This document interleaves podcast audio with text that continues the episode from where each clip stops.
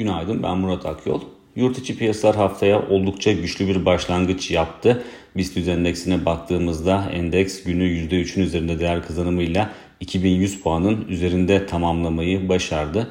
Uzun süredir dikkat çektiğimiz gibi e, endeksin teknik görünümü oldukça güçlü sinyaller vermeye devam ediyor. Gelinen e, zirve seviyelere karşın endekste en azından teknik açıdan baktığımızda herhangi bir geri dönüş sinyali şu an için e, görmüyoruz. Teknik göstergeler güçlü olduğu gibi e, özellikle dolar bazında bakıldığında gelinen seviyelerin son derece cazip olması yatırımcıları çekmeye devam ediyor. Dolayısıyla şu anda yukarı yönlü hareket etme eğiliminin net şekilde korunduğunu söyleyebiliriz.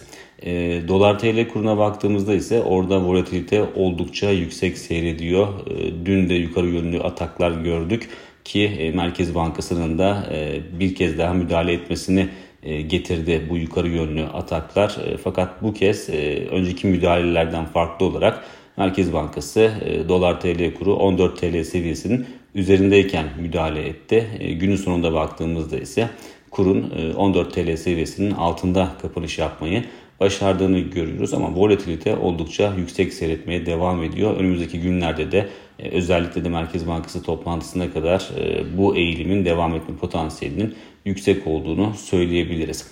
E, dışarıya baktığımızda ise dışarıda oldukça farklı bir tablo vardı haftaya başlarken ki endeksler genel olarak baskı altında başladı haftaya.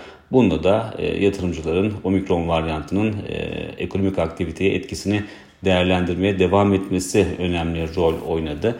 E, hisse senetleri tarafında özellikle Amerika'da e, bu kapsamda e, havacılık şirketlerinin, seyahat şirketlerinin önemli oranda baskı hissettiğini gördük.